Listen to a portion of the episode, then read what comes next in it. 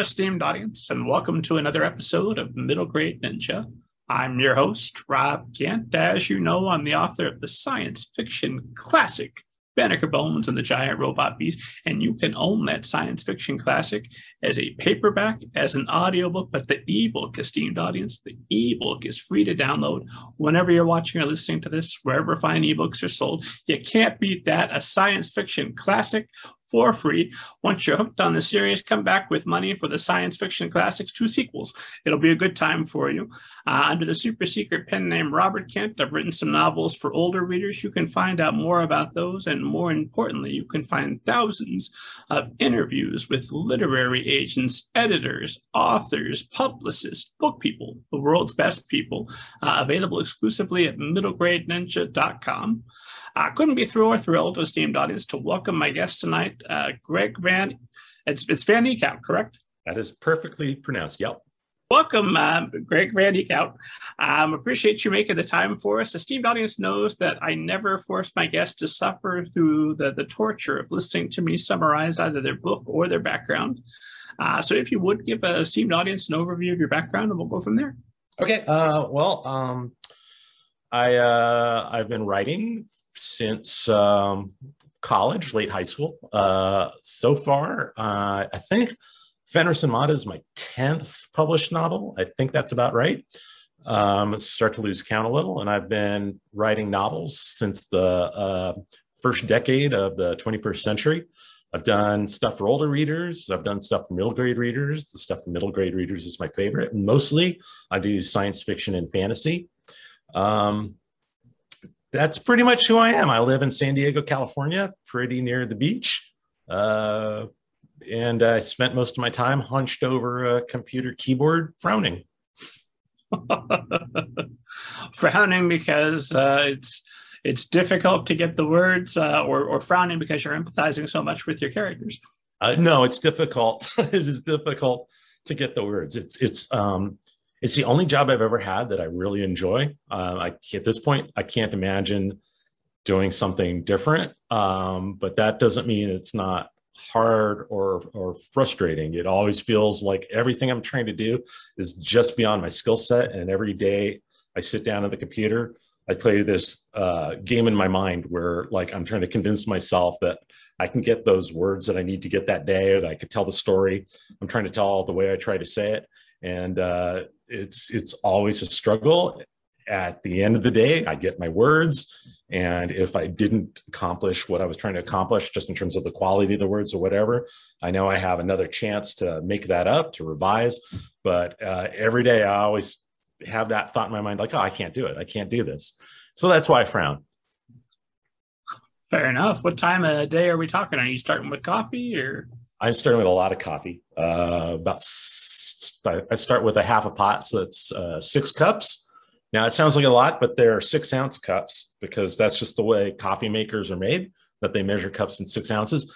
So I'm probably drinking like the equivalent of like two or three uh, grandes at Starbucks per day, and uh, then I look at YouTube a lot and Instagram and Pinterest, and I waste a bunch of time.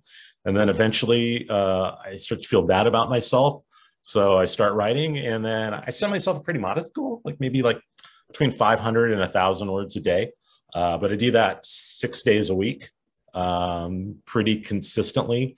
And that's what my workday is like. And if I finish those um, words early, that's great. Then I have the rest of the day to kind of mess around, um, take a nap, which is a very increasingly, that's a very high priority is to get my words done so I can take a nap um, and just do some hobbies or whatever. Uh, but if the words don't come, then I might find myself working uh, after dinner, late at night, whenever, however long it takes to get those 500 to 1,000 words. So you're not going to bed until you've got those words done. Yeah, although honestly, because it's only 500 to 1,000 words, it's, it's I usually manage to get it done like you know midday, midday. Uh, it's it's not often anymore that I have to pull an all nighter or something like that, unless I'm behind or I'm working on multiple tr- projects and they all have looming deadlines. Um, then yeah, it's been a while. It's been a while since I found myself like writing like a 12 or a 14 hour day. I really try not to do that. The other thing I do is like I don't try to go over my word count by too much because I find like if you know if I'm trying to get a thousand words and instead I get 2,500, then probably for the next four days I'm ruined, and uh, I'm not going to get any words, and then it's not going to average out to even like my minimum word count. So I, am just very uh, worker like about it. I, I, I go to the the factory, I punch in, I do my job, and when the piece is finished, that's when I can get up and go do something else. Gotcha. And of course, um, being an author, unfortunately, is a lot more than just the the the, the glory of frowning and and and beating yourself up over over not writing. Although I think that's that's a part of every writer's process. Yeah, I don't sure. know why it's so, it's so masochistic. If so I try to tell myself like this first twenty minutes, I know I'm going to screw around. Of course, I've got the internet, and I consistently close it about the same time. And instead of just accepting that that's part of the process is to screw around first, then this about the same time every time. I'm like, no, you're wicked and evil. Stop it. Do the right thing thing. you know, the, the, the the challenge with writing, the biggest challenge is just getting over your own psychology. I don't know why that is. And maybe it's because the brain is just saying, like, you expect me to make something out of literally nothing. You're not even giving me like, it's not like you're building a build uh, a birdhouse where like you have some wood and you have some tools. You just have nothing in front of you. And the brain is saying, like, no, no, these are not good working conditions. And I'm protesting. I'm not going to cooperate with you. Uh, but yeah, we all put ourselves through that for some reason. I don't know why. But uh, it is it is what it is because I've talked to enough writers now to know that that's fairly consistent behavior. There's like one or two healthily uh, arranged mentally uh, folks that I've encountered. That, that's not a problem. I'm so jealous. Like wow. I don't get them. I don't get them. I don't know. that's a different that's a different planet than I come from. My, our brains evolved differently. I don't know what's up with them. I tell myself the lie that well they're just not artistically uh, tortured enough, so that must come through in their work. It must not be as beautiful. Now it's beautiful work. It's absolutely incredible. And oh yeah, yeah. No, I think good work actually comes from happiness and contentedness and a sense of security. I, I don't. I don't think the suffering helps at all. I, I, I, don't. I don't know what the purpose of it is, uh, and it probably has something to do with I don't know. You know, like maybe in the early days, uh, our monkey predecessors before they get up and like climb a tree for fruit, they'd be like, "Oh God, not today, not today. I just want to sit here in the savannah." You know, if a lion comes and gets me, or a large monkey comes in, or a large eagle comes and gets me, but I just don't want to climb the tree. And then eventually they climb the tree and they get the fruit, and they're like, "Why did I waste 20 minutes on the savannah doing that? That was that was that was purposeless and nonsense." And those monkeys eventually, uh, what, do we call them? The our and those ancestors uh, eventually uh, became us, and then yeah. in the opposite tree, the well organized, uh, mentally healthy uh, ancestors became the writers who are having this issue now. Yeah, maybe they were in the tree getting the fruit, and the tree got struck by lightning and burnt down, and it was the lazy, maladjusted monkeys that survived. I don't know. I don't know why we do that. You mentioned uh, it's a, it's a game you're playing that you want to hit this this count. So when you hit it, how do you reward yourself? And conversely, how do you punish yourself if you don't? I don't punish myself. You know, they're like writing is supposed to be fun. There are a lot of uh, other jobs that pay better or more secure, and I'm not saying they're better jobs or easier jobs but we could do something else. And i chose to to write. So i've learned not to punish myself. And if there's a day that i don't get really don't get that word count that's okay. I you know I'll, I, i've done this long enough that i know i'm going to hit my deadline one way or the other. I'm going to hit my deadline because i'm uh because i'm consistent about writing six days a week. I pretty much know that I'm not going to be panicking to hit my deadline. I, I, just know that about myself.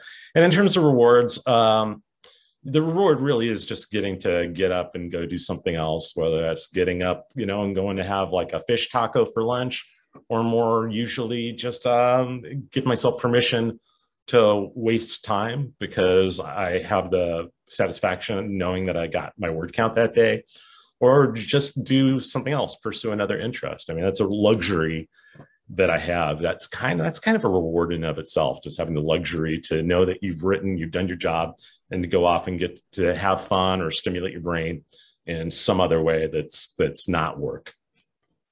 Well, what kind of uh, hobbies are you doing for fun afterward?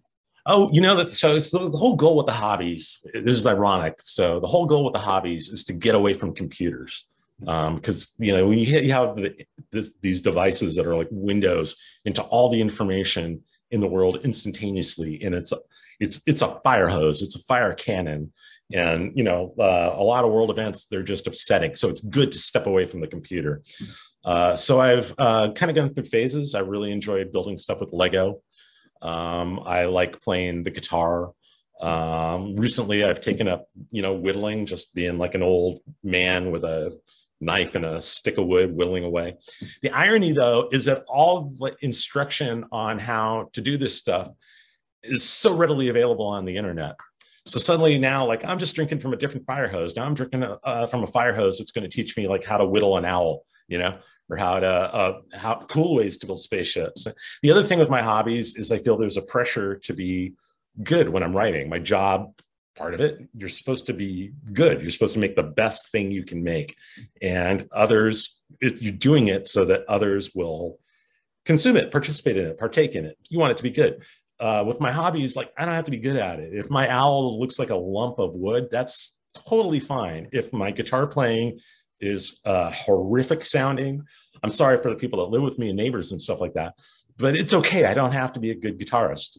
Then you go on the internet, and of course, everybody on the internet is whittling these amazing things, building these amazing Lego constructions, just shredding on a guitar. And uh, there can be some uh, pressure to say like, well, then I, I should be good at this too. So it takes like an act of will to say like, no, it's okay that I'm bad at it.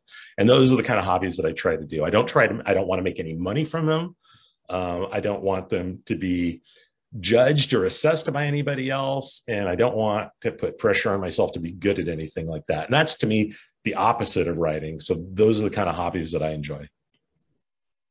Do you worry that politicians and world leaders are not feeling the weight of your obsessing over their news stories and tweeting at them? Uh, are, are you concerned that while you're while you're seeking personal happiness, that you're you're not stuck in this doomy vortex? Why isn't my senator personally reading, subscribing to my Twitter feed and responding to my great ideas? Uh, yeah, no, because that's not what's happening, and and um, I, even though you know there's there's so many ways to uh, elevate and make visible things that need to be elevated and make visible and people need to be aware of to weigh in on stuff so that people that are um, marginalized and oppressed so that we're not silent about that that we're not alone. But the temptation to feel that you've really accomplished something just by posting an angry tweet uh, that's an overwhelming temptation. So uh, i do catch myself saying like you know what maybe instead of being quiet about this, I should just donate some money to people that are actually in a position to put in policy changes, to affect change, to do something positive and to leverage, you know, communal power. Um, and me just tweeting something angry is not really contributing to that. And and and that's another thing I've learned. It's like it, it feels like you know, like I, I I have to tweet angrily at somebody, otherwise I'm not participating uh, as a citizen. And uh, there's probably better ways to participate as a citizen than just angry tweets. There is. There have been tweets that made me chuckle, some tweets that made me think a little bit, but there's never been a, a tweet I read that like, oh my God, let me throw out my entire ideology and think all new thoughts because of what I just read here in this tweet.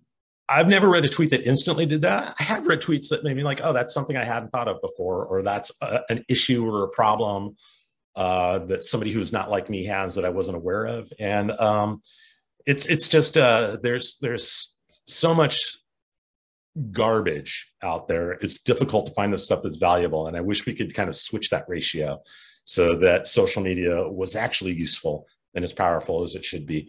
I mean, you know, right now, like I'm finding out on social media about every librarian, school district, uh, you know, state where book bannings are taking place, and that's something that I feel as a writer I need to know about. I need to know about uh, it concerns me. Um, it affects me like not necessarily directly because I'm not concerned like, oh no, I'm not selling my book in Sarasota, Florida, but I'm concerned that like, oh, there's kids that are not having access to books in Sarasota, Florida, because their school district basically said teachers and librarians can't buy any books, can't have books donated, can't participate in scholastic book fairs. And that's something I found out about social media. And that's something that I wanted to be aware of.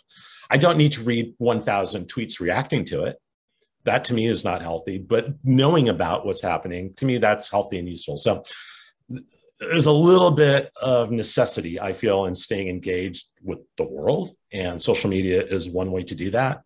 Um, but it takes uh, again, it takes an active will to do it so that it's productive and useful, and not um, a waste of time and not damaging to me or other people.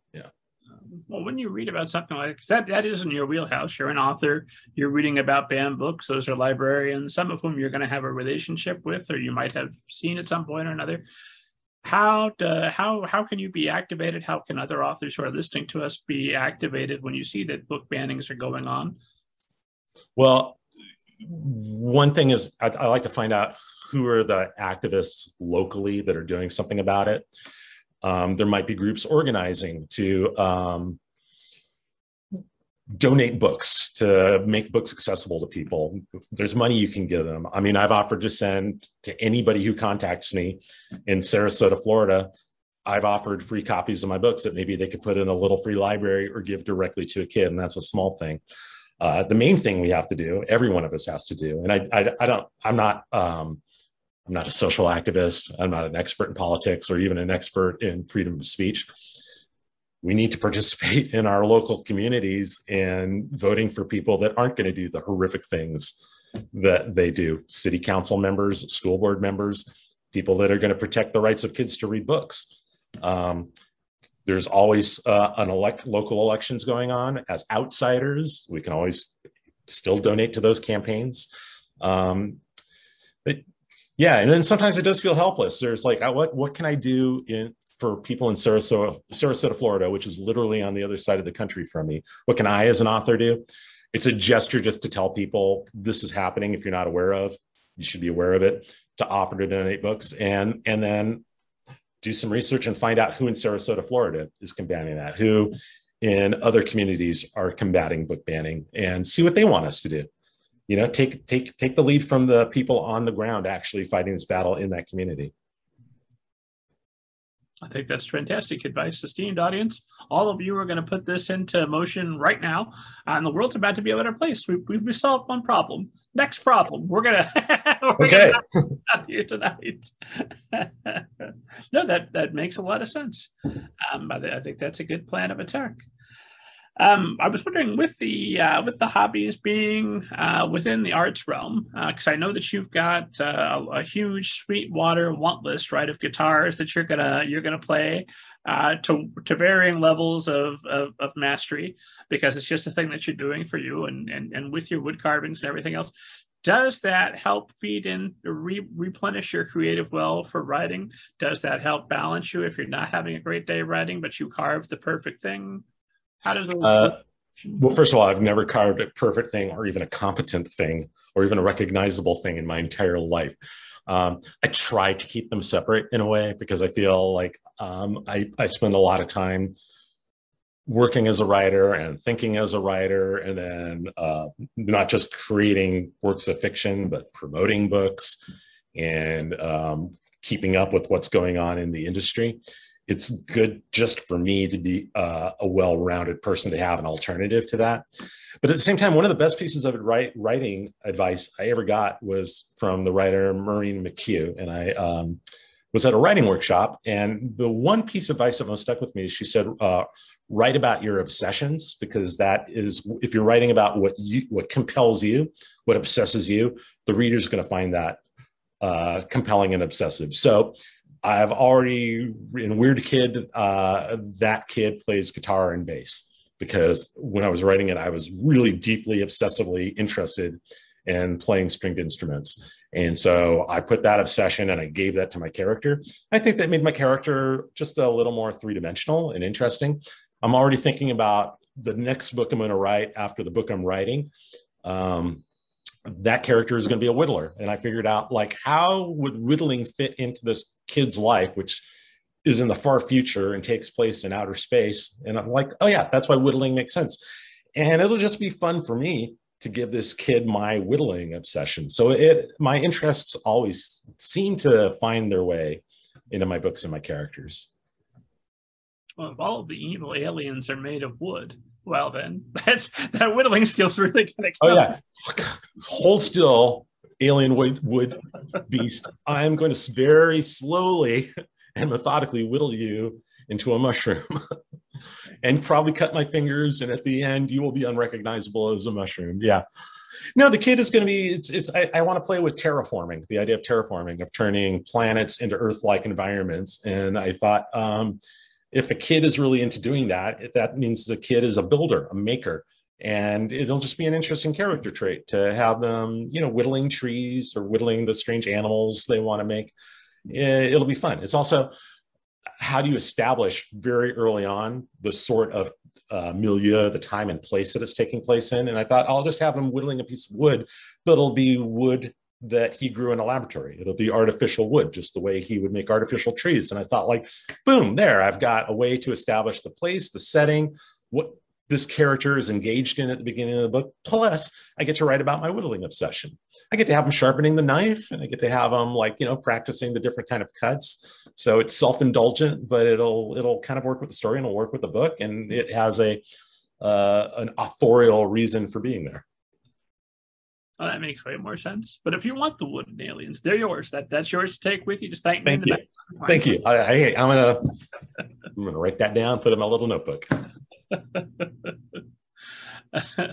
Esteemed audience, if you're out there thinking that wooden alien idea sounds pretty good, I'm going to write it. No, that's for Greg. That's not, you come up with your own idea. so we can all have wood aliens. They'll be filtered through our weird psychologies and they'll be all vastly different weird aliens. Maybe we'll do a wood alien anthology. Oh, yeah, that makes sense. Plenty of room for wood aliens. The want to say like the Pinocchioans. I don't know what these are what these aliens. I like the Pinocchians. Pinocchians. Now we're talking. I like that. Yeah. Get uh, John Claude Bemis, our resident Pinocchio expert, in there. He'll he'll he'll write the cover story, and Excellent. the rest of us will be right behind, and we'll be in good shape.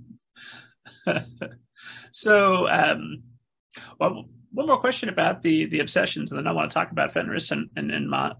Um, but with the obsessions, when you uh, write uh, about a, a, child who loves guitars or a child who loves uh, whittling, do you feel like I don't know if exercise is, is is the right word, but you've you've taken that like okay, well I put that that part of me into a novel. Now I'll put something else into something in, in into uh, my next character, or is it okay to be like John Grisham and every character every time is a lawyer, or Stephen King, every character is a writer? Yeah, well.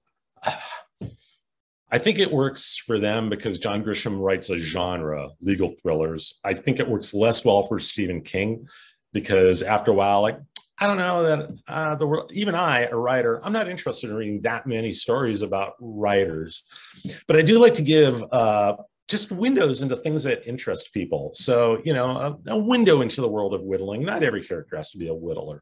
Oh, and um, a window into the world of somebody who's trying to learn to play a guitar and and but i don't need every character to be a guitarist and that's not i'm not really thinking of what the audience wants or what the audience needs i'm just thinking like me i don't want to write a character who's like a guitarist for every one of my books i'm not saying i'll never do it again but uh yeah and i, th- I think if i did that i'd probably start writing this that character would end up being the same uh, in other ways with the same personality and the same background. And, and I think that would be less fun for me to give characters all those traits. It's, it's a little more fun to me to figure out what's a new fun thing to write about.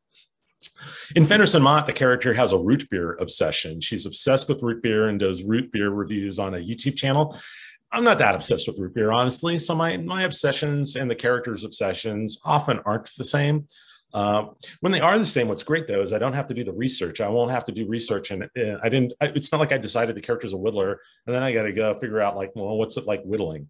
You know, I, I uh, that that part of the homework is already done for me. Same with guitar. Yeah, I didn't I'm like, oh, I don't know. And I, I didn't give them something to learn that I'm not familiar with, or what a guitar shop looks like, how it feels to play guitar, what the words are, you know, the terminology. I already knew that. So um, that's sometimes why it's uh, it's it's it's fun to put my own obsessions into stuff because I'm I'm I'm I'm not afraid to skip hard work. I'm not a I'm not a, avert. I don't have an aversion to not doing homework and not doing research. So if I can skip that, that's that's also a, an added benefit. Well, does that make an argument for uh, cultivating new obsessive passions? Yeah, I mean, sure. Sure. You know, I mean, in a broader sense, and um, this is what I tell uh, kids when I talk to them and they ask like how to be a writer. It's just cult, uh, like be. Not, it's not necessarily cultivate an obsession, but be curious about the world and be open to things. You know, especially at that age, their brains are opening up, uh, their worlds are expanding. They're getting to choose their own interests rather having interests sort of hoisted upon them or assigned to them. So um, it's just really useful just in terms of life. Just be open to stuff and try stuff. I just think that's like maybe good life advice. I don't need to cultivate new obsessions. The obsessions always cost a little bit of money. Guitars are very expensive. Lego's not cheap. Uh, whittling, I've tried to keep myself not uh, to not collecting a wide array of expensive, you know, exquisite uh, boutique knives. You know, uh, but you could spend a lot of money doing that stuff, and and I, I spend enough on my hobbies. I don't I don't need to find more. Well, or um, continue to write uh, hugely successful books, and then you can you can have more expensive hobbies.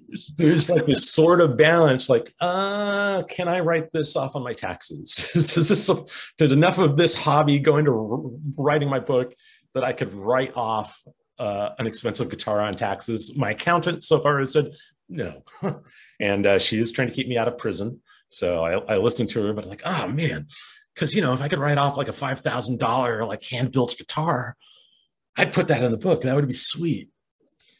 And it is funny you mentioned my Sweetwater wish list. Sweetwater, for those who don't know, is a music online retailer, and they have wish lists. And at one point, my wish list was over thirty thousand dollars of guitars and music gear that I wanted. And I was just glad they did not have one-click ordering on an entire wish list because that would have been a painful moment. well, absolutely delightful at first until the bill came. yeah. So, yeah. I mean, it's like I'd, I'd be arguing with myself, like, well, on one hand, I'm out $30,000. On the other hand, oh, look at all this sweet gear. It would either be the best decision I made or the very worst decision, probably both at the same time. So I want to talk uh, more about your process. I want to talk about your origins to how you got into publishing, all that good stuff. Uh, but probably the best way to go about that is to start with a specific book like the um, recently available Fenris and Mott. Hey, there's a copy. The audience can be picking up their copy right now. Get, contact your library. They've probably got a copy. If they don't, ask them to get one. You'll be in good shape. So, uh, true to my word, I will not make you sit through me summarizing your book. Uh, what does esteemed audience need to know about Fenris and Mott? It is what I call a contemporary fantasy. It takes place in our recognizable world at our recognizable time. Uh, in this case, I actually put it in Culver City, California, which is a suburb outside Los Angeles. Uh, my hometown. It's where I grew up. Um, so our main character is a fifth grader going into sixth grade. it takes place in the summer between. Her name is Mott. That's uh, short for Martha. Um, she's recently moved to California. She's been cut off from the life she knew. Uh, her friends, her partner that makes YouTube root beer videos with her. Um, her mom came out on the promise of a job, and uh, that job was going to be uh, help them able to afford a nice apartment with a koi pond. And Mott was going to be able to get a dog. Then her mom doesn't get that job, and they kind of have to downgrade their expectations. So she's not going to get a dog. At the beginning of the book, that's her biggest heartbreak. She happens to find uh, an abandoned puppy uh, in a recycle bin in an alley. And Mott makes the promise that she's, no matter what, going to take care of that dog. That dog is going to be okay. Mott understands that that means really she's going to have to take that dog to a shelter where it will be taken care of and adopted out uh, which is a difficult decision for Mott, but that's the promise she made. The, the puppy turns out to actually not be a dog puppy, it's actually a baby wolf. And as it happens, it's not just any baby wolf, it's Fenris, which is the wolf from Norse mythology, uh, who is destined to lay waste to uh, cities and, and countryside and uh, kill Odin Uh, eat Odin, who is the god's chief, and ultimately eat the moon. And this is all part of Ragnarok. Ragnarok is the Norse myth of how the world ends. And this wolf is an important part of that prophecy. So now Mott has made a promise to take care of that dog, to take care of what is now actually a wolf, a wolf with massive destructive capabilities, even though it's still just a tiny little white fluff ball and it's adorable. Um, so, what does she do to keep that promise? Will she break that promise? Can she protect the dog, the wolf, uh, who's being pursued by Norse gods? Can she pre- prevent the wolf from destroying the world? And uh, can she find um, happiness and joy along the way? She's teamed up with uh, a Valkyrie, a Norse warrior woman. This is a young Valkyrie, still a girl. Um, so there's uh, a newfound friendship. There's weird encounters with very strange Norse personages from Norse mythology. And there are all the portents of Ragnarok happening, including tidal waves and wildfires and earthquakes and uh, strife among men and women and battles, uh, all in Los Angeles, uh, the Los Angeles area. So that's basically what it's about. So I was curious as I was reading this, if you were to eat Odin, if you're a wolf and you, I assume a, monster wolf as described in mythology would enjoy eating, consuming flesh. Uh, this doesn't get much better, I imagine, than than Odin, uh, you know, the god. I mean, that's got to be like the best meal around. It's the probably pretty good. Very, it, that's like you know, it's like eating sand after the most delicious steak you ever had. it's just it's just something that struck me. I feel like that order should be reversed. Suffer through the moon, and then you can enjoy Odin. well, I feel that um, my dogs eat everything, and they do not do not seem to have. I mean, they love to eat their dog food. They love chicken. They love salmon. They also love wood. You know, they love grass. Uh, they love um, poop. Uh, they're not the most discerning palates our, do- our, our dogs. When, our older dog, Dozer, the first week we had him, I found myself removing a uh, a severed bird's leg out of his mouth, and I'm just like, why would you eat that? Why would you eat a severed bird's leg? And I realized, like, yeah, these dogs just eat everything, and Fenris is maybe like you know the most uh, epic depiction of that dog trait. He'll eat anything. Uh, he eats an A level, A list movie actor. He eats trucks, he eats trees, uh, he eats a water tower. Um, you know, Odin is probably just a little snack along the way to eating the rest of the universe. Well, let's see from that perspective. I guess the moon would look like a nice big delicious, uh, delicious treat, at least as good as a severed bird leg. Sure. yeah. How many dogs do you have? Only have two. Uh, combined, they weigh less than 30 pounds. It feels two little active dogs. It feels like they feel like 12 or 11 dogs sometimes. Um, they're tiny, but they're beastly. Uh, so yeah, we have two dogs. Dozer, uh, Dozer featured on the cover of uh, one of my earlier middle grade books, um, Voyage of the Dogs.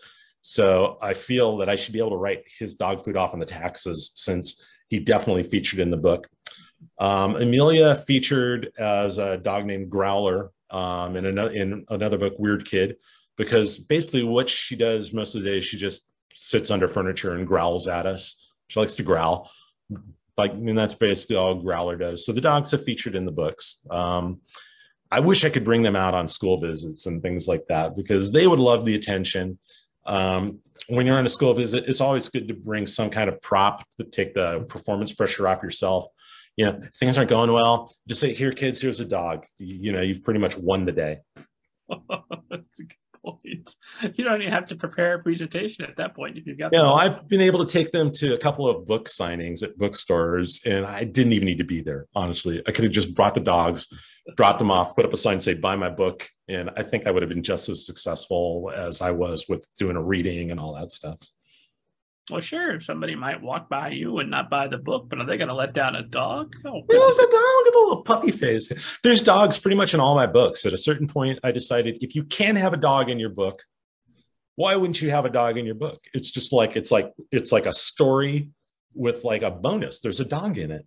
Um, the dogs in my books never die. That's another. That's a. That's a. The one spoiler I always happily give readers because I get asked. People are concerned, and they're usually relieved when I tell them I will never kill a dog in my book because I'm not a monster. I'm I'm a, I'm a human. I'm I'm not uh, I'm not you know I'm I'm not a monster. I'm not going to kill the dog in the book. Humans fine, dogs absolutely not. Humans, I don't feel I owe them as much. Dogs are sacred. Yeah, yeah. I'm I humans die in my books. They do, uh, and I don't feel bad about it. Uh, I couldn't I couldn't live with myself if I killed a dog in my book, and probably readers would come after me with the pitchforks and the torches and things like that. I'm not going to do that. I'm not going to risk that. I'm not going to risk that angry reaction. Do you get uh, reactions from readers about how excited and enthusiastic they are to have uh, a story with a dog in it? Oh yeah, it's it's. I think it's the the number one uh, loved feature of my books is the presence of dogs. Um, because people love dogs and they like reading about dogs. It's and then I'm a dog guy, so I, I get it. Uh, yeah, people seem. I sometimes get like, how about cats? Know, like I have nothing against cats. I don't really intellectually understand their psychology or how they work anatomically. I thought of getting a cat, but I found myself uh, looking on Google, like, how do you carry a cat? Because like, where's her center of gravity? Like, where where where do you hold them? And when I realized like yeah, cats just confuse me, I thought like probably instead we should go in the dog direction. So uh, Norse mythology, uh, I know, runs through a lot of your work. Uh, you've got your first novel uh, that was based on a short story that was also about uh, featured heavily Norse mythology, yep. right?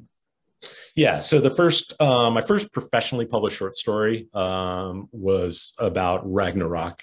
Very different take. Um, it was called uh, uh, "Wolves Till the World Goes Down." Uh, that eventually became uh, grew into my first novel, which was for adults, Norse Code. Uh, we had when I was in fifth grade, we had one of those, uh, you know, programs for kids who were thought to be smart. I mean, obviously, oh, some errors in judgment were made when I was included in the program. Uh, You're but, author of ten books, my friend. uh, that, I, I, think we can say it's it's safe to say that you are uh, intellectually gifted, above average at least. I'm verbal. I'll say I'm verbal. Um, but we had a, a little thing where they w- we would just have a unit on uh, mythology, and it was just basically a teacher just reading us stories of mythology. And the ones that gripped me were the Norse ones. And I think that's because I grew up in Southern California, which is a Mediterranean climate. So the Roman and the Greek stuff, it didn't seem like very exotic to me. It just seemed like, oh yeah, that's, you know, that I'm very familiar with palm trees and like hot weather. And it didn't seem that interesting to me. Where the Norse stuff, that was exotic and interesting because it was snow and mountains and large trees that weren't palm trees. Uh, and also just the, the, I remember the Norse book, uh, the Norse mythology book in the library that I checked out, just had better illustrations than the Greek and the Roman stuff. So that stuck with me. I like that stuff. And then in college, I took a couple of classes that uh, were about the, you know, the Icelandic history and the Viking civilizations and the Norse stuff. So I thought at some point I'm going to do something with Norse mythology. And um, Wolves, Wolves, Wolves the World Goes Down was the first story I wrote that featured the Norse mythology. And I also love that so much of Norse mythology is centered on the prophecy of the end of the world and on disaster. And when you live in Southern California, that place is always on fire, or there's an earthquake, or there's a mudslide. It's, it, it is a natural, Los Angeles is a natural disaster in progress. So I really twigged on, I really related to the whole Ragnarok prophecy. I thought that was interesting. So there's a lot of themes. There's a lot of themes and um, settings and, and, metaphors in Norse mythology that interest me. Um, I'm probably going to have to wait another five or six or seven or eight books before I come back to it uh, because I don't want to dip into that well too often. I probably dipped into it maybe enough. I felt justified because the other stuff was for adults. And this is the only Norse mythology I've written for middle graders. But I'm probably, I should probably step back from that for a while. Oh, without spoiling, Fenris and Mott seems pretty open for a sequel. If it's a sequel to Fenris and Mott, and if there's demand, I mean, talking about the business of writing, uh, my contracts with HarperCollins are for single standalone books. So each book is a different story, different characters, completely different. Uh, you never know if Fenris and, uh, Fenris and Mott uh, sells, you know, cartons full and crates full, and HarperCollins says like, yeah, we'd like to see a sequel. I would happily write one. I, I like to end my books so that they end, but that they do hint that there could be more story if somebody wanted to read it. So I'm totally open to the idea. of writing another Norse mythology story in the Fenris and Mott universe. Um, but I'm also content to write other stuff, write other stories taking place in other stuff, other genres, other characters, other times, other settings. Uh, and when you're talking about Ragnarok uh, within the context of Fenris and Mott, uh, it seems pretty clear that, that, this is a metaphor, more or less, for climate change, yeah, for the climate disaster, climate terribleness, whatever that yeah. term is. I kind of went backwards on that. I didn't think that I, I didn't sit down and said, uh, told, told myself I'm going to write a story about climate catastrophe, climate emergency, whatever. Um, but when I realized I was talking about um, the end of the world and in keeping with Ragnarok, part of that is extreme weather. I thought it would be weird. It would be weird and dishonest not to acknowledge that there is a parallel with the Ragnarok myth and with what is actually happening across the globe. So it would have been, uh, yeah, just weird and dishonest not to make that connection. So I decided if I was going to make that connection, I was going to kind of lean into it a little bit. Uh, it's not a book about climate change, but uh, climate change is certainly something that is present in the book and there is mention of it. Um, and I, you know, I, I feel it's important when you write about, when you choose what to write about, uh, it should be something that's important to you. It should have personal stakes for you and it should have global stakes for a, an audience of people who aren't you. And I feel climate change is just one of those things that is really, really, really important to be uh, for us to be grappling with right now. Um, so I felt that was a that was an important thing to write about. It fit with the story I wanted to tell. It didn't seem shoehorned in. Um, so yeah, I made the decision that climate change is going to be uh, a thread through this story. And as we record this, we've just seen the passing of the um, the inflation is bad. We ain't afraid of no inflation. Whatever they end up calling an act, yeah, they uh, build back better agenda by a different name with with with great provisions that are largest investment yet in um, fighting and, and trying to reverse climate change. Are you feeling a little bit more optimistic after the passing of that? You know, I feel that there's a reason to be optimistic with this bill. Um, I feel that there's looks like there's forward motion. Uh, it's difficult for me to maintain hope and to fight off skepticism for a long time because uh, you know laws can be passed and then other people can come back and cancel programs and write other laws that undo it. So we're not out of i guess what i'm saying is we're not out of the woods. Uh, this is not time for us to like stop worrying and doing stuff about uh, climate emergency and we really really really need to kind of keep our, our eye on the ball on this and keep pushing for more um, but it's it's not bad news. It's not bad news, and that's refreshing. the passing of this legislation. It's not it's not depressing me and angering me and making me anxious. So I guess uh, so I guess that's good. I'm not sure if I recognize any more what it feels like to be really optimistic and hopeful, uh, which is a problem because I try to infuse my middle grade books with optimism and hopefulness. One of the messages that I'm trying to impart to the audience is that you have the ability to uh, make change in your life and in the lives of others for the better. And especially if you're working along with other people, other characters, you can really make a big impact. And that is uh, a hopeful and optimistic point of view. And it's important that I believe it uh, when I write it, but it is uh, not always easy. It's it's it's uh, it's a struggle. It's something I I contend with. Well, having uh, just lived through, continuing to live through an ongoing pandemic, uh, and and all of the um, just absurd things that have come our way since 2016 uh, on forth. Like we, have all lived through incredibly dark times where it's been easy to give in to skepticism and lose hope. I know exactly that feeling. I, I read the news. I'm like, this is good. I think. Yes. Manchin came along after all, so I guess I don't hate him as much as I thought I did. I don't know how to feel. it's, it's, that's it really what it is. It's a cognitive dissonance. Like, what does hope feel like? And like, is this hope? Is this false hope? Am I kidding myself? Am I so desperate for something to hope for? But you also don't want to like fail to recognize good stuff when it happens. That's that's not healthy either. Either in like you know national, global politics in your personal life uh, in your writing career, you have to recognize good things when they happen and take notice of them, mark them. Um, there's there's uh, a lot of bad stuff, and the good stuff is important. There's a line from the Van Gogh episode of Doctor Who, and I'm going to misquote it entirely, but the doctor says something like, uh, "There's a there's a pile of good stuff and bad stuff in every life, and the good stuff doesn't necessarily negate the bad stuff, but neither can the bad stuff uh, destroy, annihilate, negate the good stuff." Uh, he said it, and it was those those lines are beautifully written, much better than I just said it. But there is a that is a, a truth that I thought like sometimes stories tell us important truths that we need to be aware of. And I felt like that moment when the doctor said that, that was one of those moments.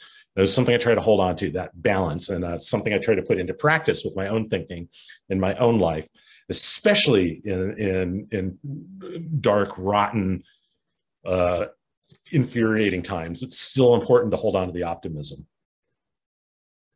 I know when I when I look at my life objectively from 2016 on, like, what was it all darkness and misery? No, of course not. There were lots of great things. I can highlight wonderful moments.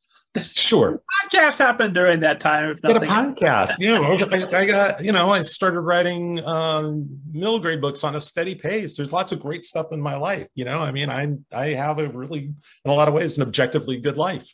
Um, so that's another reason why you know you have to kind of balance your uh, your social media intake because it can be easy for, to forget that when it's a cannon coming at you of bad stuff. Well, the, the nice thing, uh, I for a thing that I find uh, is helpful is to go and read history, and you know that the the the, the um, standard question of if you could get in a time machine that only goes one way and you had to live wherever you ended up and you couldn't decide who you're going to be, you're going backward or you going forward? Forward, of course. You look back at history. Oh my God, this is so much better. This I would like history. I would like history to be more like a buffet. I can take this from this era and I can take this from this era and I can transport it to a time and I have all these things. Like I would love, you know, I would love a time when there were more forests, where there were old growth, where there was like primary, prime forest, primal forest. I would love that. It would be cool to see dinosaurs. It's also cool to have antibiotics. Uh, you know, so um, yeah. And electric fences to keep the dinosaurs behind. sure. You know, I might just take the plant eaters. I might just take the, I might just take the herbivores. I mean, the carnivores are obviously they're the more charismatic, cool ones. Uh, but I don't want to get I don't want to get eaten myself, you know. So you know, just look at a gigantic brachiosaur and be satisfied with that.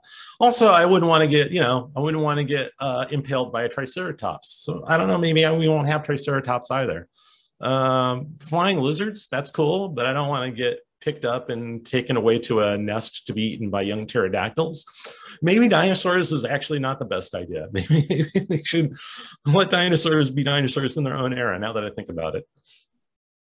Discovery can follow around Tyrannosaurus Rex and the raptors and all that. Is Shark Week still a thing? Who cares about the sharks? My God.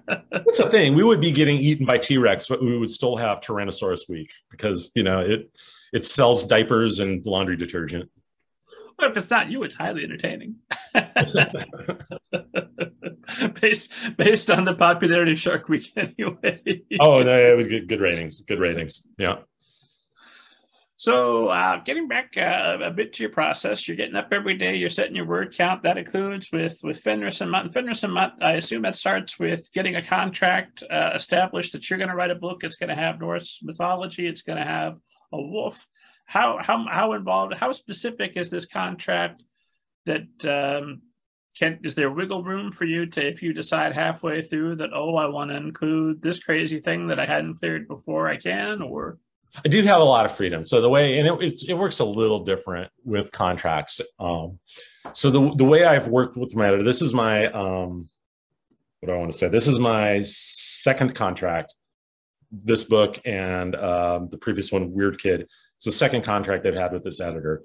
So we're familiar with each other. She, her expectations have been set to what to expect from me.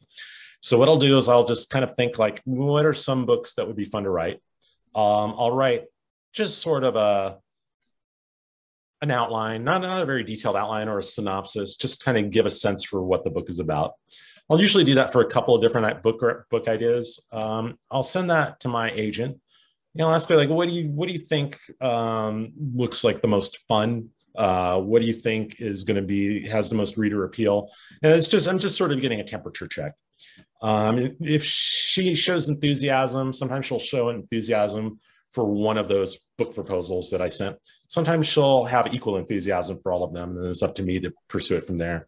From there, uh, we'll send that to my editor. Um, my editor will say like, "Oh, I like this Norse one. That's a great idea." Uh, and then when the contract is written up, the language is going to be specific to that book, but it's going to be uh, pretty vague in terms of what the book will be. So in this case, it, I think it was something like uh, a fantasy taking place in modern times uh, where a girl uh, interacts with uh, the Fenris wolf of Norse mythology. Now, if I decided later, like, I actually don't want to write about uh, Fenris, maybe I want to write about a different character from Norse mythology, a different dog. There's a lot of dogs and wolves in Norse mythology, or a different monster altogether. Or maybe I would like it to take place not in Los Angeles. Maybe I want it to take place like in Iceland. Maybe I want it to take place in prehistoric times. That would be a conversation. I wouldn't be forbidden from doing it. I would not undertake it upon myself just to make that call. We would have a conversation about it. And um, it, I think the possibility would still be there for me to write something different than what I proposed, especially if my editor understands, you know what, I thought my heart was going to be in thing A. It's actually very strongly in thing B, as long as thing B isn't completely different from thing A, I think I'd still be able to write that book. It's never come up because like I'm not uh, an endless uh, factory that just produces a million different ideas. You know, I kind of get focused on an idea, and especially once my agent thinks it's a good idea and my editor thinks it's a good idea, then that's what I'm going to focus on. I'm going to focus on that book, and I'm probably not going to want to write something different. Um, but yeah, it's it, it's uh, the contracts are uh, they're they're not shackles but they do kind of uh, establish a set of expectations. And your agent is Holly Root, correct? Holly Root. She is the uh, the founder and uh, uh head agent at Root Literary. Uh, she is a fantastic agent. I love working with her. Um, I uh, I she's kind of like everything I wanted in an agent. Uh, she's fantastic. Unfortunately, for the writers out there, uh, she has been forbidden by her own staff of taking on more clients. Um, but there are other agents that work with her at Root Literary, and all of them are really talented, passionate, and just like good, kind, nice people. And if a esteemed audience wants to know more, Holly Root, uh, we had the good fortune to have her on this very show back in oh. 18. Check the back catalog. Uh, you won't you won't be disappointed. And if you're another agent at Root Literary and you've been wanting to come on the show, by God, get in touch. Let's make this happen. It'll be a, be a wonderful conversation. But your experience with Root Literary, that's a fine place for authors. You're very happy with the representation you've uh, received so far. Yeah, and what I like about their agency is they have agents who uh, they all have uh, their own interests and stuff they like to represent. So for most kind of writing, um, there's probably an agent there for you. And of course, they're pretty clear on uh, AgentQuery and uh, I think on their website of the kind of books they like to represent and the kind of books they don't represent. You sit down with the new project, great contract, uh, perfectly negotiated by by Holly Root. Uh, so all, all your wishes have been fulfilled. Uh, you you're, you're happy with that. You sit down. You've got a synopsis. So you're trying to hit your word count. So first day is just chapter one. I know what happens in chapter one. Let's get 500 words toward that. Or what happens once you once it's officially go time? Once I know I got, oh, I once I know I have to write the book, I will spend a couple of weeks um, brainstorming, and that's very un free structured. So I'm asking myself, Greg, what do you want to have in this book? What do you want to have happen? Uh, just as importantly, what do you not want to have happen? You know, what what are you not interested in writing about? Because you know, some ideas in some genres they lend to themselves really easily to like, well, obviously, you know, um, in a book about Norse mythology, uh, we're gonna have Thor, and it's like, no, I'm not gonna have Thor. I don't. I want Thor to feature in this book. That is something I wrote. Like, no Thor. Why? Not that interested in him as a character. I love the MCU movies. Not that interested in writing about a version of Thor as a character. Also, too obvious because of the Thor movies, and it's going to invite comparisons to the Marvel Universe stuff anyway, because it's Norse mythology.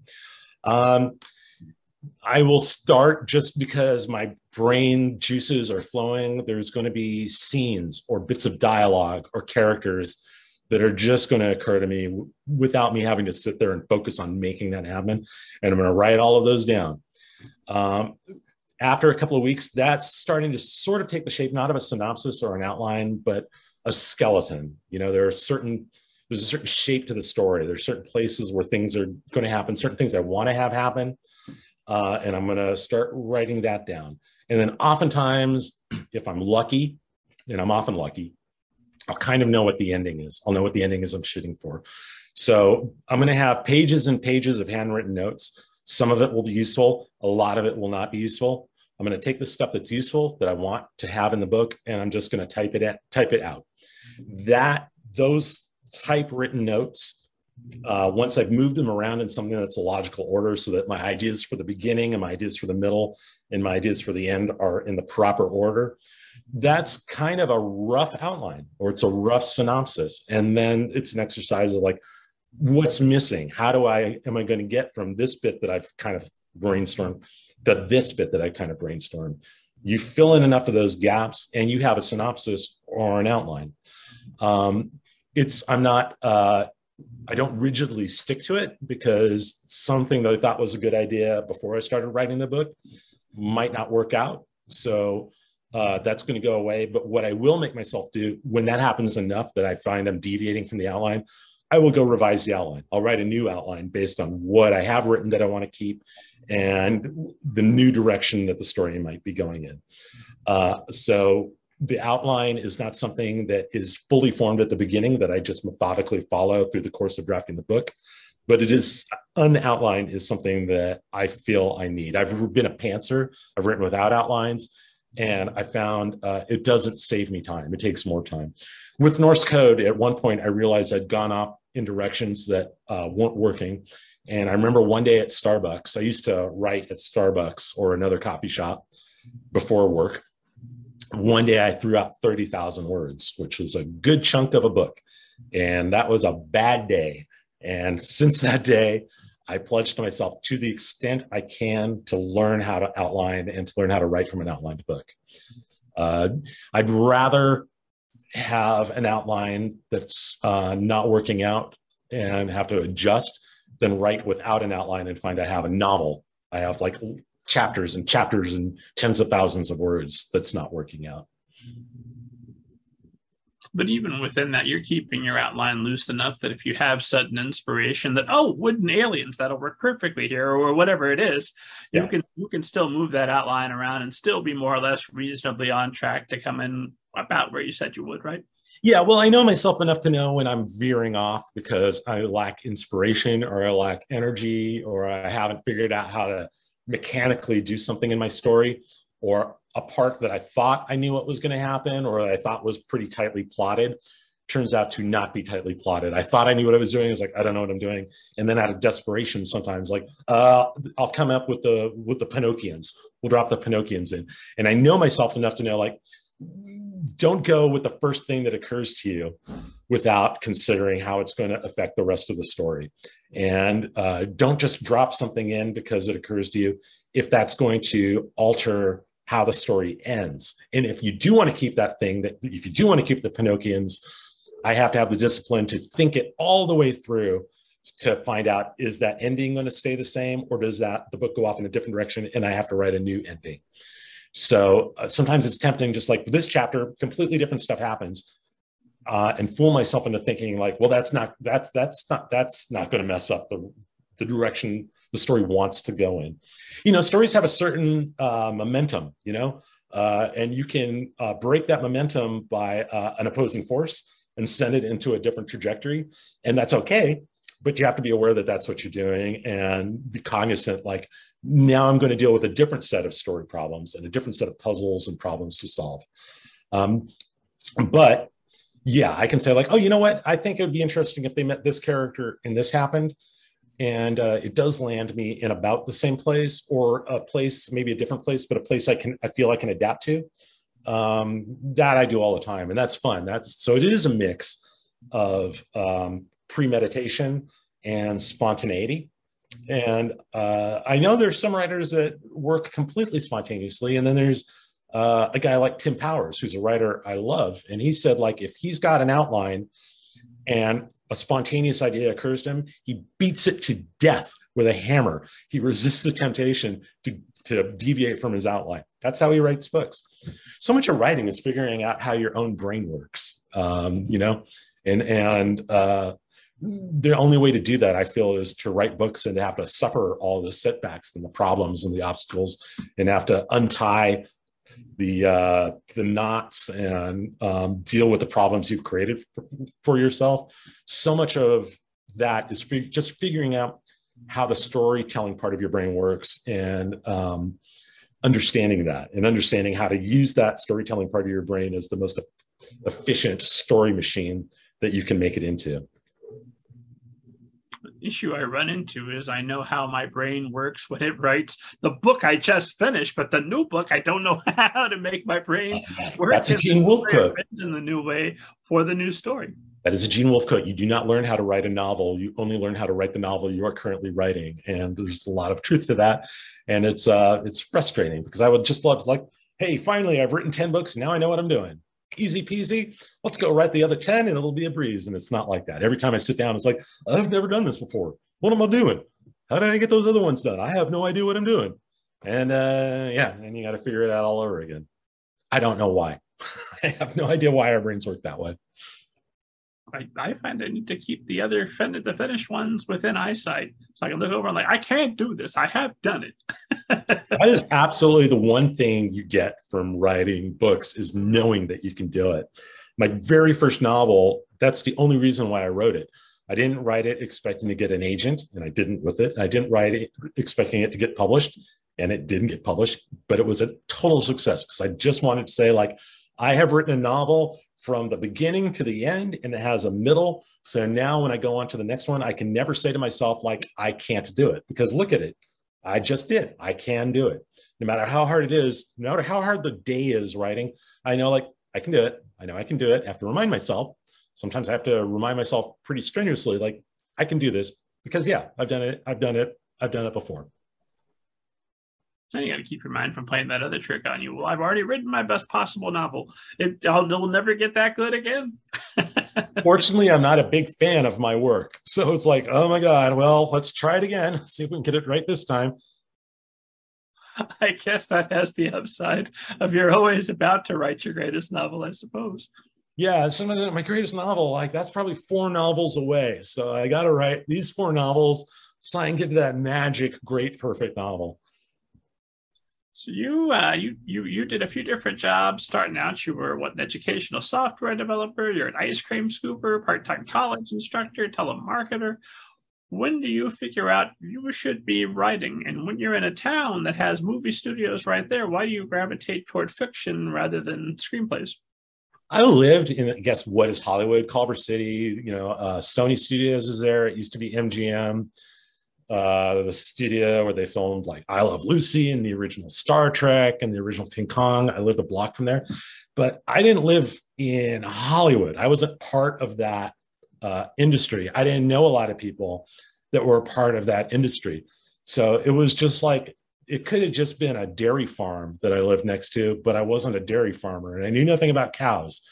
Um, or you know, I lived next to like the the tuba factory, but I wasn't a tuba player. I didn't play tuba. I didn't know how to make tubas. I didn't know anybody that was involved in tubas. That was just the backdrop of my childhood. Um, I I loved books and I loved comics and I loved I loved TV and movies. But the beautiful thing about writing prose is nobody has to let you onto the studio lot to do it. Uh, nobody has to assign you an artist who can draw stuff and a letterer who can write the words you write. You can do it all on your own. It's also that's the one thing writing. I mean, that's the one thing that they actually teach you in school. Like even if it's not creative writing or fiction, they literally are teaching you how to write sentences. I did wasn't in a situation where anybody was teaching me how to use a movie camera or how to draw or you know how to be a DJ on the radio or any part of show business. I just I could write sentences so that's kind of what I gravitated towards. Um, I did want to be a comic book artist, but I couldn't draw. so was, and I think if I loved it enough, like you know, I, am I I start off bad at everything I do. I could have worked at it long enough that I could actually draw a hand that didn't look like a ball with like sticks coming out of it. Um, but writing was, I guess, just the one thing that uh, I stuck with that I liked. Um, in retrospect, uh, you know, um, screen screenwriters make a lot more money than prose writers, and they have a union. So it would have been smart if I had, uh, at a very early age, kind of focused my life, pointed my life at writing television or movies. That would have been smart, but I, I didn't have that kind of smarts. So instead, I write books, and I'm content doing that. Well, I've heard uh, heard you talk elsewhere um, about uh, waiting on new contract opportunities once you've cleared out your current contract load. And so I imagine there's always that moment of, um, I don't know, like if you're uh, on a, a, uh, trapeze and there's no net beneath you and you let go and you're certain you'll catch the next bar, but what if you don't?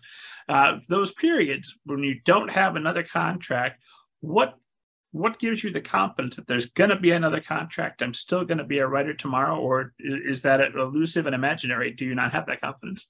I do not. I do not have that confidence. And like so, okay. So um, I wrote uh, my I, my career. I kind of think of it in two phases. In the first phase, I wrote uh, one, two, three, four adult novels and two middle grades. That was the first phase of my career. And so the end of that, I had written an adult fantasy trilogy for Tor Books, the California Bones books, and I really enjoyed doing that. Um, and then life kind of made helped make a decision for me. My parents were elderly, and suddenly I found myself needing to take care of them. Uh, I was uh, at the end of my contract. I was out of contract. Uh, I was really tired because uh, taking care of elderly parents was like a Herculean like uh, labor. And uh, also, I uh, was no longer satisfied with my literary representation, my agent at the time. So I thought, like, let's make a clean break with no idea what I'm going to do next. So um, I, I, I, took some time off, wasn't writing anything. Uh, I parted ways with my agent, and I was without a contract and not knowing what was going to happen in the future so uh, the main question I ask myself is, what do I actually want to write? I'm not contractually obligated to write anything. Nobody's going to be upset with me uh, if I don't write another book ever, because that's kind of a dirty secret. Uh, the world is not demanding you write something. You kind of have to generate that drive to write from within yourself. Um, you might have people saying, "Hey, I, I like your books. Are you going to write another one?" But nobody's going to say, "Like, I'm literally upset. I'm going to force you to write another book." That's not going to happen. Not to a writer of my level. Um, so I thought, what's going to make me happy? What do I feel like writing about? I looked around my life. Literally, I looked around visually and I saw my dogs and I thought, like, I'm going to write a story about dogs. Where I am emotionally, uh, I've had a really hard time uh, taking care of my parents. I want to write something that I'm going to have fun writing. I'm going to write something that's going to make me happy. Um, and that's all I'm going to focus on. And so that to me felt the shape of a middle grade book. My adult fiction is gritty, uh, full of profanity, and full of people doing really, really nasty things to each other. And I did not want to live in that headspace for the six months to a year, year and a half, that headspace that it would take me to write a book. I wanted to be in a happy place, a fun place. That was dogs. What did I want to do with dogs? What would be fun with dogs? Let's put them on a spaceship. I'm to write dogs on a spaceship. Okay.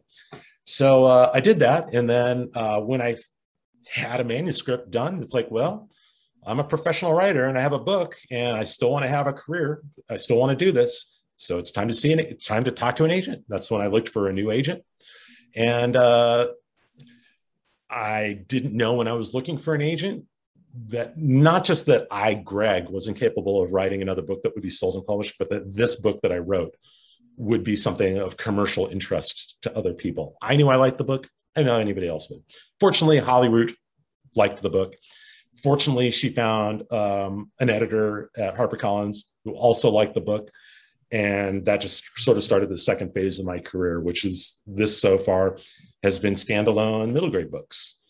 Um, at the end of fulfilling my uh, current contract with HarperCollins, I'll probably at some point think like, what do I want to do next? Do I want to keep doing what I'm doing in the way I'm doing it? Do I want to do something else? But I'm no longer afraid that uh, I won't get something published, that nobody will buy something from me. Not that I'm sure it will happen, but I'm not afraid if it won't. I will just adapt. Uh, and I say this very easily because that's still a couple of years out, and I don't have to face it. Probably what will actually happen is I'll finish that last book of my current contract and I'll panic. Like, what, what's going to happen now? Nobody's ever going to buy another book from me. What do I do? And will this conversation will be very different. But right now, uh, I've survived being out of contract before. I think I'll survive being out of contract again. And of course, if you wanted just a regular nine to five with uh, benefits you count on and all that regular stuff, why would you have chosen writing, right? Yeah, and, and the thing is, I don't I don't feel I'm employable anymore. I'm not just employable because I don't have like marketable skills or anything like that. I feel I would just be a really bad employee now. I can't imagine having a boss. A boss? Who? Why are you telling me what to do? I do what I want to do. I'm an artist. I can't imagine. Can't imagine what it, it's a. It's a privilege to actually be able to uh, be a writer and not have to deal with that stuff. I'd like to keep that going as long as possible. Well, the contracts come up, and obviously the world is going to demand more middle grade. Um, but do you have uh, something in the back of your mind? Well, you know what? I would like to write another adult fantasy, or I would like to write a romance. Or do you have like a bucket list of these are the stories I definitely want to get out before I'm done? No, I don't tend to come up. I don't have I don't have like a binder full of stories I want to get to. Usually when my brain needs to come up with ideas for a story, I'll come up with a few. And sometimes the ones that I don't end up writing first for that first book in the contract, I'll come back to that little cluster of book proposals I gave to my agent and that we sent to my editor, and I'll write another one of those books. But I don't have a long list of stories I want to get to. I don't have a long list of things I want to write. Um, uh, right now, I'm kind of uh, dipping my toe into picture books because I think that's kind of an interesting thing that I've never done before, and it would, it's an interesting exercise to write a good story uh, with minimal number of words. So I'm interested in that. Maybe comics. I would love to uh, adapt one of my own things for the screen or work on somebody else's property. Um, but I'm really happy right now doing middle grade science fiction and fantasy. I, I feel kind of I feel I'm in my stride. I feel this is my happy place. Um, I feel that uh, there is not a huge, but there is a readership for what I'm doing and that uh, I enjoy writing for. So I'm kind of happy doing this. Who knows? Two years from now, might be a totally different story. My my brain might undergo some change.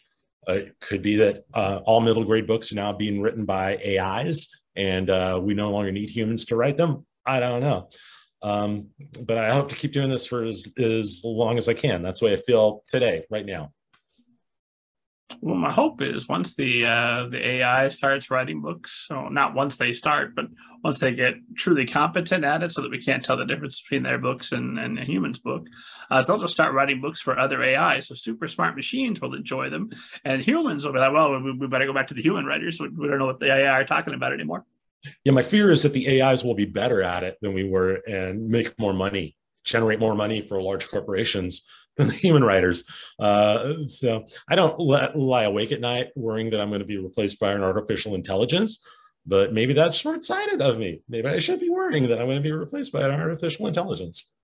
Do you feel that worrying is is going to stop this from happening? Worrying very seldom stops anything from happening. No, what we have to do is we have to dive down to the center of the planet where the mainframe exists. We'll call it uh, the Geppetto engine, and we might have to take it out. I don't know. Um, you know, I, I don't like violence, but uh, I'm not unwilling to blow up a mainframe at the center of the planet.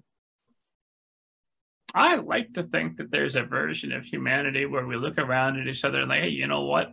We had a good thing here, but I think this AI, it's better. Go uh, spread your wings and fly. and, and, what are we doing while the AIs are doing that? Uh, peacefully, quietly going extinct. okay, yeah. Maybe we'll all just do, we'll play guitar and play with Legos and whittle. It'll be like a nice peaceful retirement for the seven and a half billion of us on the planet.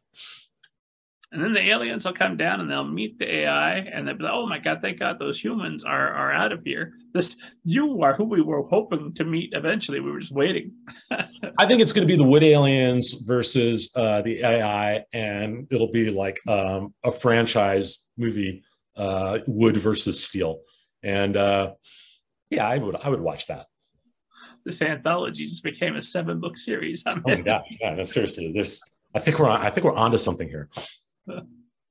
So um, I'm gonna edit all that out of this podcast, and then it'll just be ours, so we can we can run with it later without the world stealing it.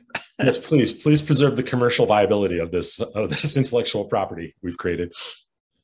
Now that we've we've broached uh, aliens, esteemed audience knows I'm going to ask because I ask everybody who comes on the show.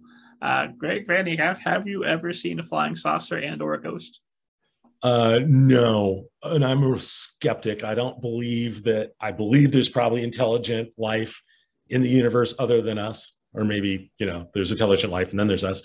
Uh, I believe they're perfectly capable of faster than light space travel or uh, using uh, wormholes. I don't believe they fly in things that look like uh, pie plates and that they uh, use probes on us and mutilate our bovine. I don't think anything that anybody's reported uh, as a UFO or an alien in gray is that.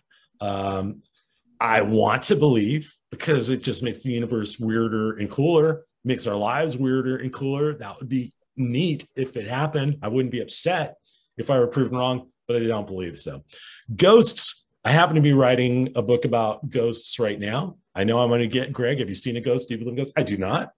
I do not believe there's any phantasmagoric uh, experience anybody's ever had that can't be explained by uh, natural uh, science that adheres to classical physics and Newtonian physics or the human psychology. Do I want to believe in ghosts? No, because that's scary. I don't want to believe in ghosts. So, do I believe in either? No. Do I want to believe in UFOs? Yes. Do I want to believe in ghosts? I'd just rather not. And that is my answer. Fair enough. I do believe in Bigfoot. I do believe in Bigfoot. That that dude's real. Pretty sure that dude's real. Uh, there was uh, another podcaster whose, whose name I shan't mention, uh, who pointed out once that if they were to catch Bigfoot and put a, put him her in a cage uh, and charge money to go see it at the zoo, uh, sooner or later that would lose the, the mystery would be gone. Oh, okay, well that's just another animal. We know the the the the the things about Bigfoot that unless you go into the really crazy conspiracies where uh, Bigfoot is actually uh, part of the Illuminati and connected to the lizard people, they sure. goes down the the, the deep. Uh, but if you're just talking like a big hairy ape-like creature that's a little bit taller, a little bit hairier than usual, once we get that thing in a zoo, it's just gonna we're gonna have that classified and we'll move on to the next thing, right? I think we lose our sense of wonder or shock or outrage so easily because the world is just coming at us so fast. It's like, oh, that's a thing now. Okay, all right. Oh, Bigfoot's a thing now. Oh, you, you, they got him in a zoo. Okay, we just move on. Yeah, when I was a kid, I thought like that would be amazing. That would change everything. That would change reality. And I'm just like, ah, nah, it, it'll be a reality show that I won't watch. Uh, you know, they'll use them to sell laundry detergent and diapers. Uh, yeah, yeah. Unfortunately, yeah, it, it probably wouldn't be that big a deal which is sad. I feel that way about flying saucers. Uh, over the, the, course of the pandemic, we had multiple uh, major disclosures uh, from the Pentagon, from the Navy, from like that. That should be it. That that, that, that they all but said the aliens landed, right? It was felt like we just moved on. Like, oh, there's worse pandemic news. Oh, something political happened. It's actually terrible, and we we moved away from it. And I, I, I assume that that did not blow your hair back. The the, the revelations that came out. No, I, I, I mean I think there's something, and it's probably something made by humans that uh, is may probably it's just r&d for some other startup in northern california. And uh, again yeah it, it's probably something that's not as fun and weird as we want it to be. That's what's beautiful about fiction. It makes one of my things in fiction is i want to make the world as weird and wonderful as i kind of wish it were. Maybe it is in some respects but not often. And and uh, yeah things are if we just if we captured the Loch Ness monster, it would be trending and it would be a news cycle or two. But then there would be something, you know, like, oh, the bees have guns now, and then we'd move on to that. yeah, we got over murder, murder hornets pretty quick. Uh, not pretty me. Quick. deeply concerned about murder hornets. well, we should be. I mean, we should be. And if we do like get the Loch Ness monster, Bigfoot, we should be interested and concerned. Uh, there's a lot. There's a lot. The world is a lot. If I got to choose, I go out in my backyard and it's the Loch Ness monster. But that's I don't know how I'm going to get the Loch Ness monster to move. But I am way more comforted than if I go out there and there's murder hornets. Oh my god, I will never go outside again it's very easy to avoid the Loch Ness monster. Don't go into Loch Ness if you're concerned about it. The bees are mobile and can fly.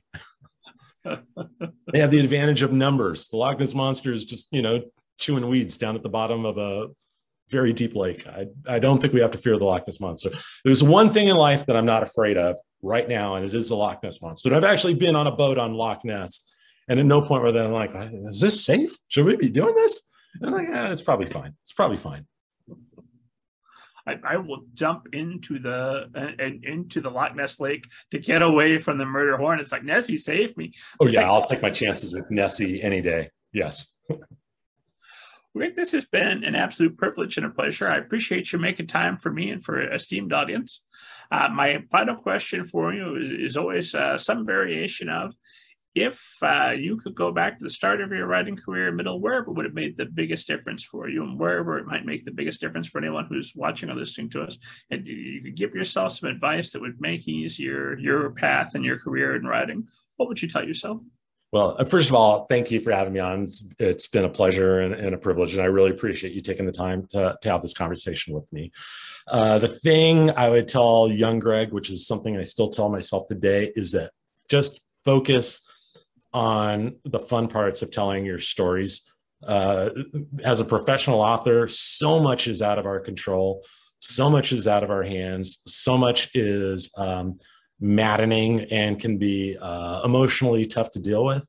But uh, the fun part is the fun you have the most control over, and that's coming up with fun ideas and stories and writing them out. And that's why we do this. It's also actually sitting down at your computer and typing, that is 99.9% of what you're doing as a writer and all the stuff, reviews, um, sales, uh, even interviews and stuff like that. That is a very small part of your writing life. So really just keep your focus on your fingers and your screen and your keyboard and have fun doing it, whether you're doing it professionally or you're doing it as a hobby creating stories is an amazing thing to do and it's um, endlessly challenging you'll never be perfect at it even if you write to the age of 204 and that's the great part of it the fun part of it it's it's just um, the act of creation is our gift as human beings and it's our challenge as human beings focus on that have fun doing that where, where can esteemed audience find you online follow you on social media and all that good stuff uh, on Twitter, I'm Greg Van Eekhout. You might have to Google it just to get the spelling right, but I'm just Greg Van Eekhout. Same on Instagram. Um, I have a website that I don't update often enough, but it is uh, writingandsnacks.com, writingandsnacks.com. Or if you go to gregvaneekhout.com, it'll take you there. And as always, esteemed audience, for more information about me and more importantly, for interviews with Holly Root, as well as thousands of other literary agents, editors, authors, book people, head to middlegradeninja.com. Download your free copy of Banneker Bones and the Giant Robot Bees. It will change your life. And God willing, I'm alive. I'll see you next week.